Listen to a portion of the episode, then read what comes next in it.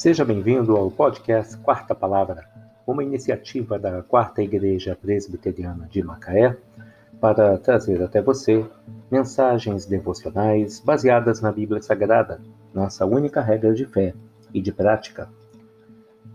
Nesta quarta-feira, dia 13 de janeiro de 2021, veiculamos da primeira temporada o episódio 291, intitulado A Dor dos Inocentes, baseado em Ezequiel 34, versículos 15 e 16.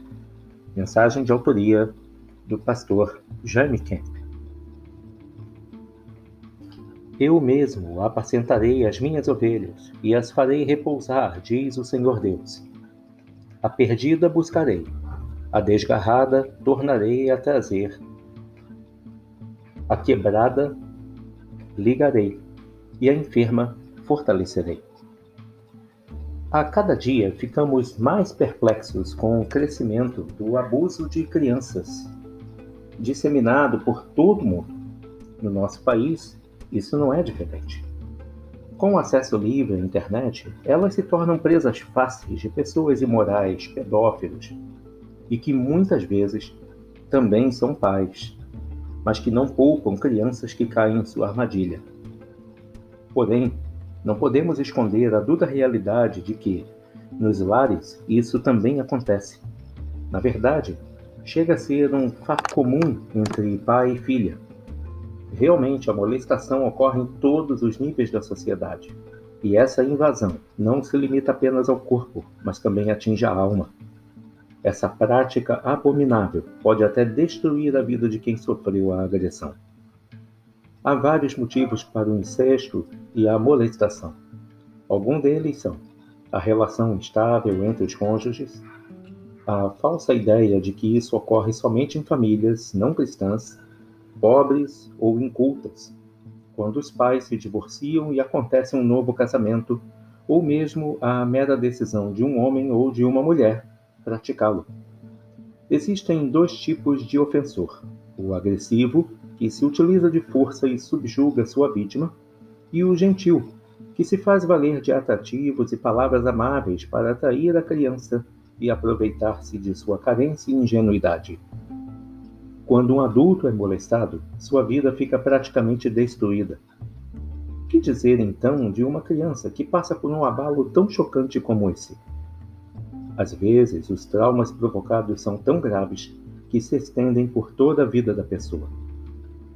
Quem foi molestado tem medo de amar, desconfia de tudo e de todos, sente-se constrangido quando começa a namorar, pois não consegue esquecer o que passou e se fecha, comprometendo a evolução do relacionamento atual.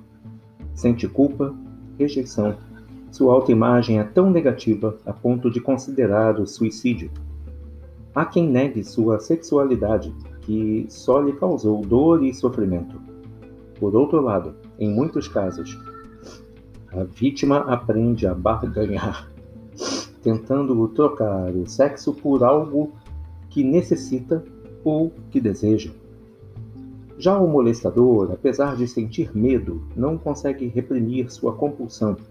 Por isso, cauteriza sua mente de tal maneira que passa a acreditar que a criança aprecia essa, essa experiência repugnante.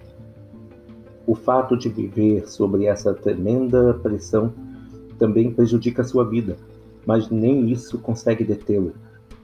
Jesus Cristo pode curar a dor de uma vítima de abuso ou modificar definitivamente o procedimento de um ofensor. Quando a primeira compreende que houve um ofensor e o molestador reconhece que pecou, Jesus pode ajudá-los e perdoá-los.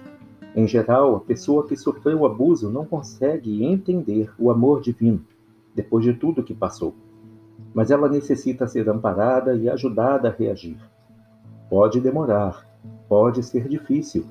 Contudo, ela precisa ser encorajada a perdoar aquele que a feriu tanto Assim como Jesus nos perdoou, apesar de todos os erros e pecados que cometemos, ela também precisa voltar a sentir-se livre através da ação renovadora do perdão e da certeza de que Deus pode curar a sua dor.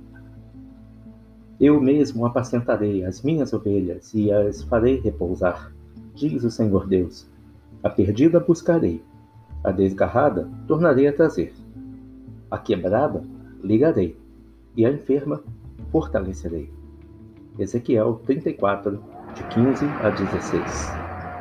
A dor dos inocentes. Que Deus te abençoe.